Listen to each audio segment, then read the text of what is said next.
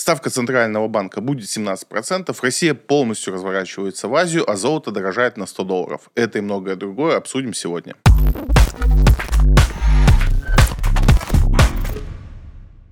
Эра низких ставок умерла.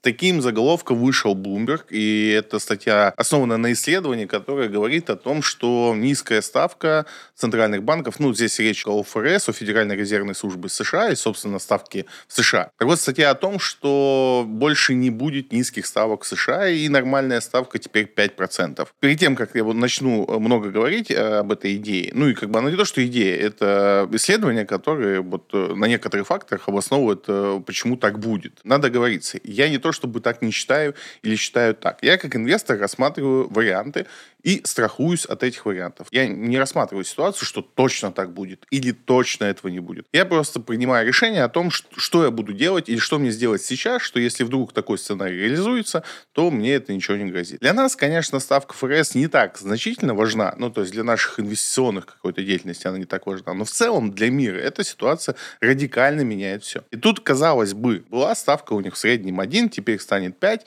В чем принципиальная разница? Разница огромная. И тут надо понимать, что вот этот разрыв от 1 к 5 – это увеличение в 5 раз. То есть это достаточно высокий показатель. И по сути, что первое поменяется, это мы э, потеряем все вот эти IT-супербизнесы. Последние 20 лет э, эра IT, она была такая вот душераздирающая. Все верили только в IT, в святое IT, супербизнес, супер классно. Есть одна маленькая проблема, он низкомаржинальный. Весь этот IT-бум, все эти силиконовые долины и вся эта история, она возможна тогда, когда у вас есть дешевые деньги. И если вдруг так случится, что новая норма для Америки это 5% ФРС, то вот вся эта история просто перестает быть возможным. Разговор о чем? Многие говорят, вот посмотрите, там в Америке IT, вот он себя хорошо чувствует, в других странах они не могут его догнать. Отчасти в том числе происходит потому, что невозможно сделать IT международного уровня, не имея дешевых денег. А в Америке они всегда были. Так вот, если это вот случится, то есть если новая норма 5%, то практически нереально увидеть новые IT-истории. Потому что весь этот бизнес, он, да, он бывает высокомаржинальный, но в целом он начинается всегда с того, что он-то очень долгое время не прибыльный. То есть он очень долгое время живет за счет взаимных, ну, заимственных денег. Условно говоря, эти деньги привлекаются, потому что они дешевые. Как только деньги становятся стоить 5 и выше,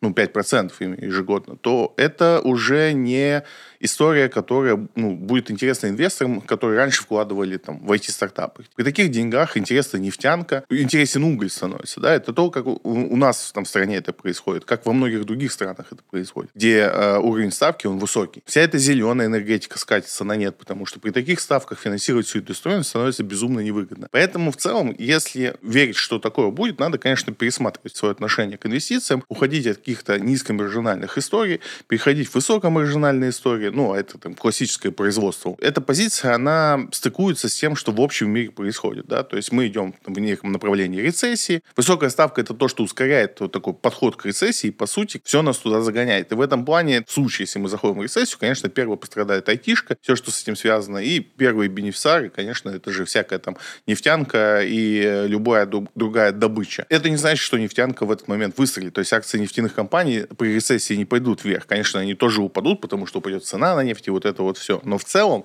дальнейшее развитие ближайших там 10 лет после рецессии это будет, конечно же, в производителях. Никаких там новых стартапов, как мой любимый там Pinterest, там на горизонте невозможен, потому что, ну, опять же, при высокой ставке это просто нереально. Я не вангую, не предсказываю, что так будет. Я вам предлагаю тоже подумать о том, что вы будете делать, если новая нормальность для Америки это 5% ставка ФРС. Как вы будете там подходить к инвестиционному портфелю. Я понимаю, что в России сейчас там иностранные акции практически никто не владеет, влияет, но, опять же, те, кто занимается давно инвестициями, у них так или иначе иностранные бумаги остались, в том числе там в IT-секторе, потому что он и мною был любим до всеизвестных событий, да, то есть IT-сектор американский был с точки зрения инвестиций достаточно привлекательный долгое время. Поэтому вот сейчас то время, когда стоит задуматься, а что и как мы будем делать на рецессии, если все-таки она будет. А у нас пока, ну, нет таких значений, которые бы нам сказали, что вот мы прошли тот момент, ту развилку между будет или не будет рецессия. То есть мы эту развилку еще не прошли прошли, и все еще может быть. То есть нету сегодня данных, которые бы нам четко говорили, что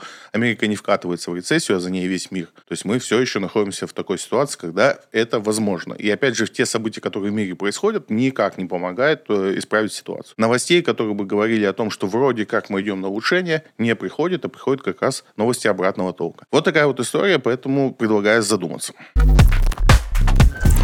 Сберсиб допустили рост ставки Центрального банка до 17% до конца года. Сейчас у нас ставка 13, следующее заседание Центрального банка 27 октября, и есть ожидание, что ставку будут повышать. Многие аналитики, если мы посмотрим срезы по опросам, то вангуют, что это будет 14%. Я, в принципе, не склонен ванговать. У меня нет привычки предсказывать, повысят или понизят ставку, но из того, что мы видим, по объективным данным, инфляция ускоряется, и, по сути, скорее всего, Центральный банк будет вынужден поднимать ставку до 14, 14, хотя, опять же, не факт. То, что Сбер э, вангует ставку 17 на конец года, ну, такое. Тут много «но». Во-первых, э, та ситуация, в которой мы сейчас находимся, не дает четкого понимания, что ставку надо поднимать до 17. Сегодня нет еще таких событий, которые бы говорили, что нам нужна ставка 17. Нам даже сейчас ставка 14 не очень нужна. Но, по сути, мы можем спокойно там оставиться на 13, и ничего глобально не поменяется. Поднятие ставка на 14 э, в конце месяца, я думаю, что это такая игра чуть на опережение, потому что ставка достаточно задрана. Повышать ее тоже не есть хорошо. Мы, опять же, замедляем бизнес, а это не всегда хорошо в сегодняшних условиях. Решение не есть такое какое-то линейное значение. То есть мы там сложили 2 плюс 2, получилось такое, значит ставку повышаем. Нет, это всегда некий компромисс на уровне ощущений. И не думайте, что там в Центральный банк есть какая-то специальная формула, по которой они высчитывают. И уж тем более сегодня нету таких ощущений и таких показателей, которые говорили о том, что ставка должна быть 17. При этом сказать, что там ставки не будет 17%, тоже нельзя. То есть мы видим ускорение инфляции, ничего нам не говорит о, почему она должна начать замедляться. У нас курс доллара достаточно высокий. Доллар относительно недавно набрал всю свою силу, то есть, условно говоря, у нас в августе все это движение началось, и, по сути, на сегодняшних ценах долларовое вот это изменение еще полностью не сказалось. То есть у нас ослабление курса рубля еще нагоняет, а, соответственно, цены будут расти, а, соответственно, инфляция будет усиляться, ну, Центральный банк будет на это реагировать. Может ли это быть ставка 17 к концу года? Да, почему и нет. Почему, опять же, этот разговор? Это разговор задуматься с тем, кто сейчас активно набирает облигации. Очень много разговоров в последнее время стало о том, что вот посмотрите, какую прекрасную доходность сегодня дают вклады, какую прекрасную доходность сегодня дают УФЗ, давайте же все скорее туда вкладывать свои деньги. Если вы берете, конечно, какие-то короткие УФЗ, вы тут сильно ничего не теряете, а более длинные УФЗ и тем более вклады, есть проблема, то что если в действительности мы разгонимся до того, что ставка Центрального банка будет 17%, вы будете сидеть кусать локти. Ну не то, что вы там что-то потеряли, да, то есть если вы сейчас вклад там под 15%, а сегодня можно положить там под 18,5. Я у себя в телеграм-канале делал об этом пост, э, можете зайти почитать. То есть сегодня реальная ставка, которую можно получить со всякими бонусами, там, вот этими историями, 18,5. Прекрасно. Но все равно, если там ставка будет 17, можно будет получить вклад под 21, я уверен. Это небольшие потери, не страшно, но в целом просто не спешите с длинными инвестициями. То есть ставка еще не конечна. 13% не самая большая величина, которая может быть и допустима для нашего центрального банка нету каких-то супер прогнозов о том, что ДКП, ну, денежно-кредитная политика будет э, как-то смягчаться. Я думаю, что мы так же, как и вслед за всеми странами в мире, переходим к жесткому регулированию. То есть у нас будет высокая ставка. Насколько высокая, мы, конечно, не понимаем. Но то, что она будет двухзначная в ближайший год, я практически в этом уверен, потому что нет никаких предпосылок о ее снижении. То есть, да, у нас может быть случиться эффект э, снижения инфляции по ряду причин. В том числе, там, если мы вдруг начнем мало импортировать. Может быть, может быть. Маловероятно, но такая возможность все равно ее нельзя исключать. Но при этом больше триггеров, которые говорят, что все-таки ставка будет двухзначная еще как минимум следующий год. Поэтому в целом ожидать, что ставка будет низкой, я бы не стал. Но при этом прям вслепую набирать сейчас там те облигации, которые дают высокую доходность, преждевременно. Мне кажется, что если вы хотите прям плотно, жестко сесть в облигации на какие-то супер большие деньги, то вот как раз 17% это то, что я бы ожидал как некий таргет для набора облигаций. То есть я не думаю, что вообще э, теоретически возможно в следующем году ставка выше 17%, потому что это практически будет разрушительно для нашего бизнеса. И вряд ли государство на это пойдет, и будут включаться какие-то другие процессы. Опять же, это не значит, что точно этого не будет, все может быть. Но в целом 17, э, мне кажется, это вот верхний предел, на который мы можем рассчитывать. Хотя, опять же, не думаю, что сейчас серьезно есть какие-то показатели, которые говорят, что это точно произойдет. Курс доллара впервые с конца сентября упал ниже 96. 95,5 сейчас торгуется на момент записи. Опять же, ничего такого не происходит. Всем нравятся новости, когда доллар падает в цене. Понятные причины, почему он падает. Во-первых, все для этого делается. Во-вторых, мы ужесточили историю с э, валютой. По не очень понятным правилам вся эта история работает, но у нас все импортеры теперь продают валютную выручку. И опять же, если читать прям ну, текст, который опубликовали законопроекта, закона точнее, то там э, есть отдельный список, значит, этих э, компаний, у каждого свой какой-то процент, то есть там нет какой-то суперпрозрачности, чтобы сказать, что кто платит и сколько. Заставляют теперь уже через закон. То есть до этого просили, это как-то особого успеха не имело, и вот теперь это на, на уровне закона все принято. В том числе вот э, новости последних там дней, это то, что там дочек стали заставлять, то есть раньше дочерние компании выпадали из этого списка, теперь дочерние компании тоже обязаны конвертировать валютную выручку в рубли. Это, естественно, будет ослаблять э, курс доллара. До какого уровня его будут ослаблять, вопрос открытый. Я так понимаю, что государство для себя считает комфортным уровнем где-то 95. Банки для себя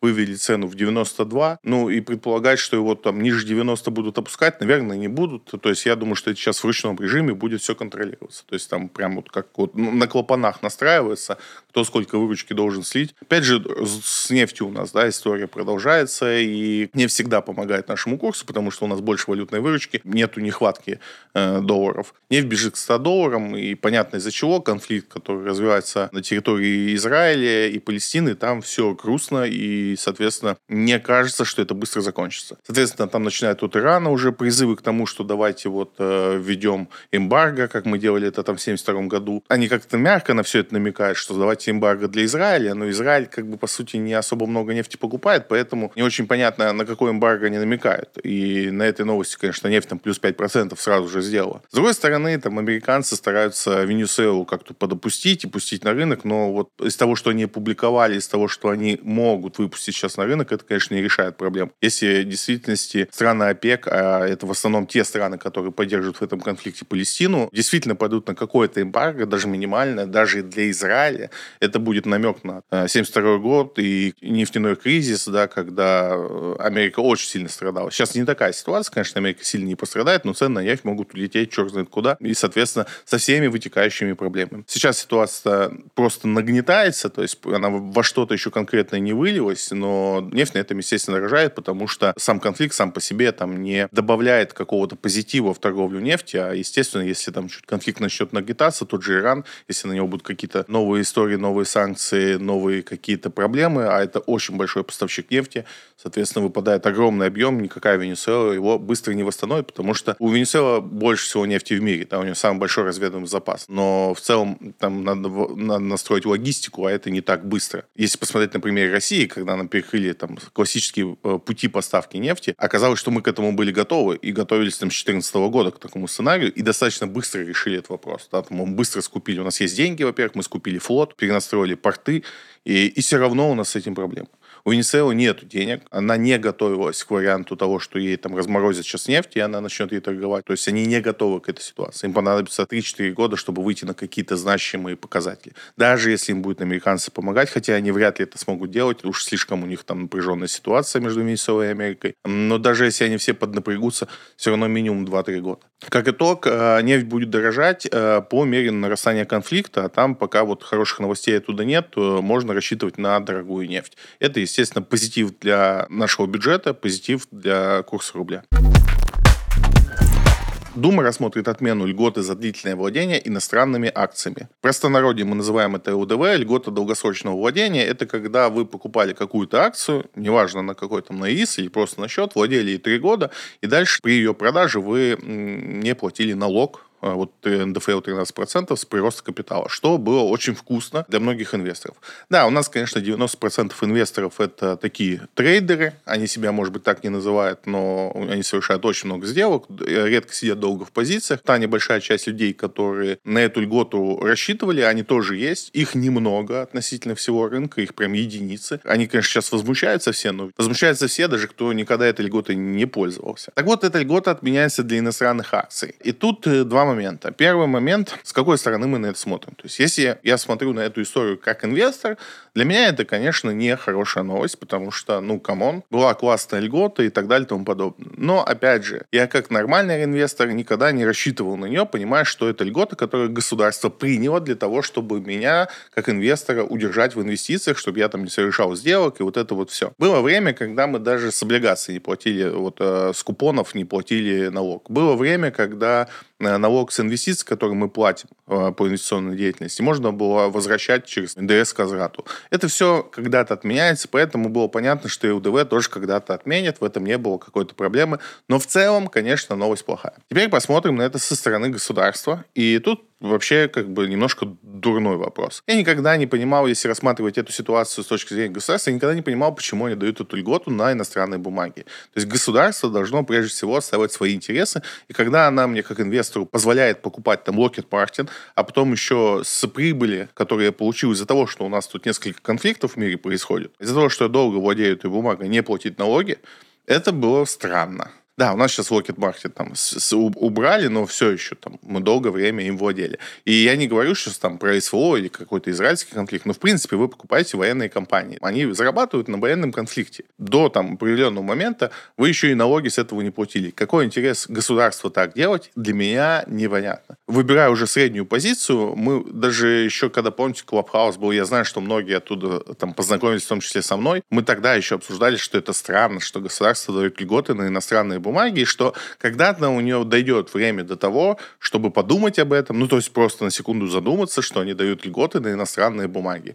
И она, конечно же, это отменит. Вот сейчас пришел тот момент, там сложились так звезды, что пришло время подумать и об этом, в другом ключе, да, у нас сейчас немножко другие идеи правят, и из-за других идей об этом стали думать, но так или иначе э, льгота уходит. Э, закон еще не принят, но я вот тут готов ставить деньги на то, что он будет принят э, без особых правок. Сегодня опубликовали предварительный текст закона.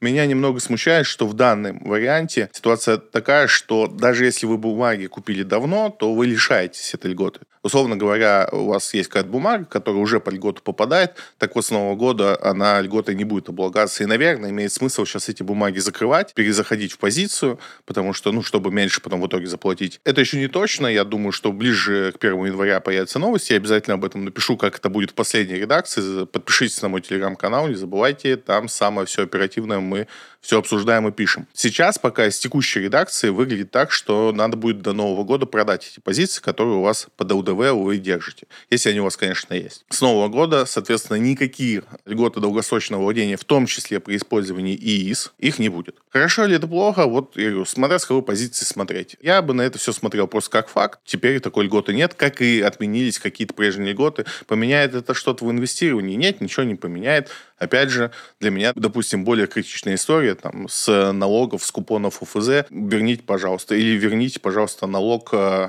к возврату ПНДС с инвестиционной деятельностью. Вот эти льготы я бы э, вперед, наверное, хотел получить, чем там льготы УДВ на иностранные акции.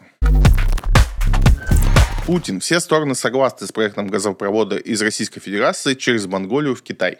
Ох, уж этот многострадальный газопровод через Монголию. Там история с ним такая. Она началась в 2006 году. Почему-то все думают, что это новый проект какой-то. Нет, это не новый проект. Там было два проекта. Один через Казахстан, другой через Монголию. Начался он давно, но вот как-то все не до него было. Мы вот эти все Северный поток нас больше волновал, и трубы мы в Болгарию тянули. А у нас два проекта таких есть. У нас есть трубопровод в Монголию, а еще есть, есть трубопровод в Индию. Там он еще более амбициозный. Вот про него пока что-то подзабыли. Пару лет назад про него вспоминали и вроде даже считали его перспективным. На самом деле там трубопровод, он даже не в Индию идет, а в Пакистан. И там спрос на газ просто сумасшедший какой-то. Но там все технически сложнее. А вот э, Сила-Сибири-2 через Монголию, она, собственно, очень перспективна с точки зрения, она несложная. Монголия это страна, которой нету там э, каких-то супер амбиций. Хотя, давайте будем честны, когда началось СВО и заговорили о этом газопроводе, когда было уже понятно, что Северным потоком уже как бы все, то американцы полетели в Монголию тут же, буквально через две недели после того, как первый раз заговорили о том, что можно было бы возобновить историю через Монголию. Через две недели американцы уже были в Монголии и всячески убеждали этого не делать. Путин у нас летал в КНР и, собственно, встретившись с главой Монголии, вроде обсудили, что все они там всячески за, Китай всячески за,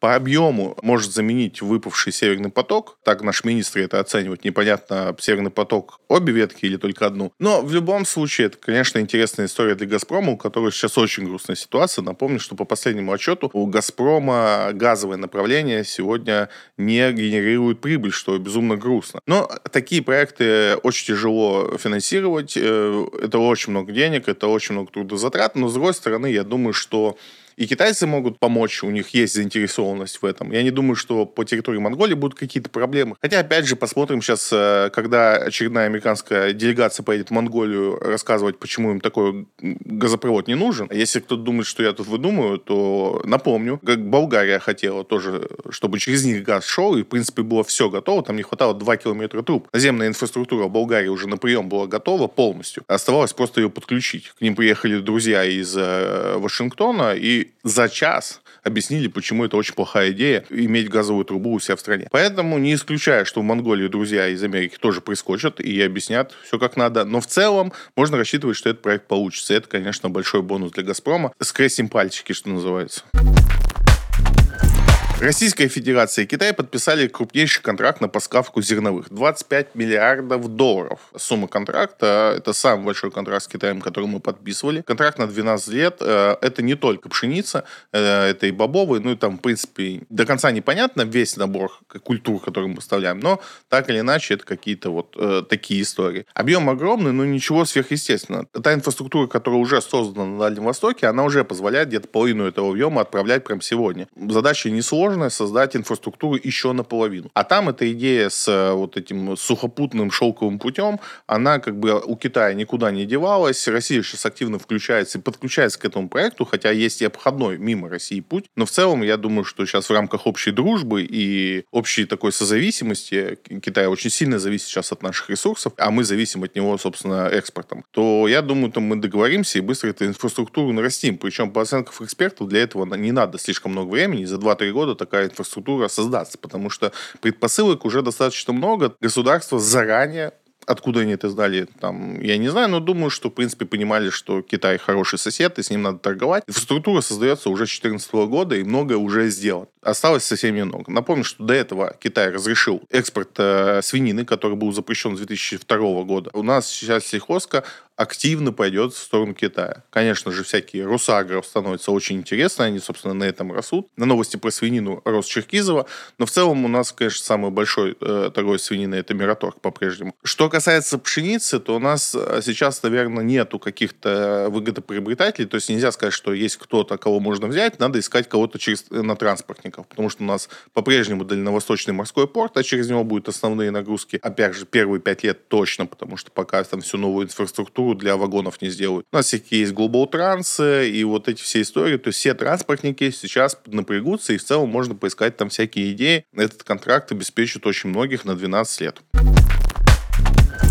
Цена золота подскочила на 100 долларов с начала конфликта на Ближнем Востоке. Золото классически реагирует на конфликты. 1958 долларов за унцию сейчас цена на бирже. И хотя ну, золоту немного потеряли все интерес последние полгода, вот новый виток э, его роста на фоне конфликта на Ближнем Востоке. И, конечно, пока конфликт будет набирать обороты, золото будет расти в цене. Опять же, все это ненадолго, все это закончится, как только конфликт пойдет на спад. Когда это будет, непонятно, но золото, оно вот так реагирует. Это момент чисто чисто психологический, в этом нету логики, ну, в плане того, что математики в этом нет. Это просто люди вот такие, так, что делать с конфликтом? Ага, давайте вот золото всегда был защитным активом. Золото давно не защитный актив, если мы рассмотрим там динамику последних 30 лет, золото не отрабатывает себя как защитный актив, есть более интересные активы.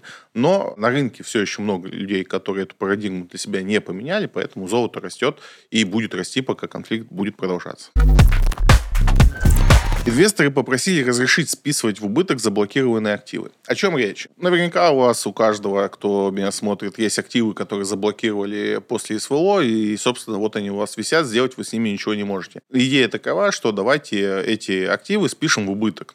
Потому что вроде как они у нас есть, но в то же время у нас нет их, то давайте хотя бы сократим налог, который мы там по, по итогу года должны платить, и спишем туда в убыток вот эти бумаги. С одной стороны, идея хорошая и, в принципе, там не противоречит какой-то здравому смыслу, но, с другой стороны, появляется много «но». Что делать, если активы разблокируют э, через день, и как с этого платить налог? Что делать с теми активами, которые вы можете купить на вне биржевой торговли, они все еще будут считаться заблокированы или нет? То есть э, ответов больше, чем вопросы. Не думаю, что это будет иметь какое-то продолжение, не думаю, что эту идею кто-то как-то там одобрит, потому что слишком много «но». Сегодня вы можете купить активы, э, не только заблокированные у нас на биржевых торгах, но, в принципе, вы можете в Евроклире купить бумаги.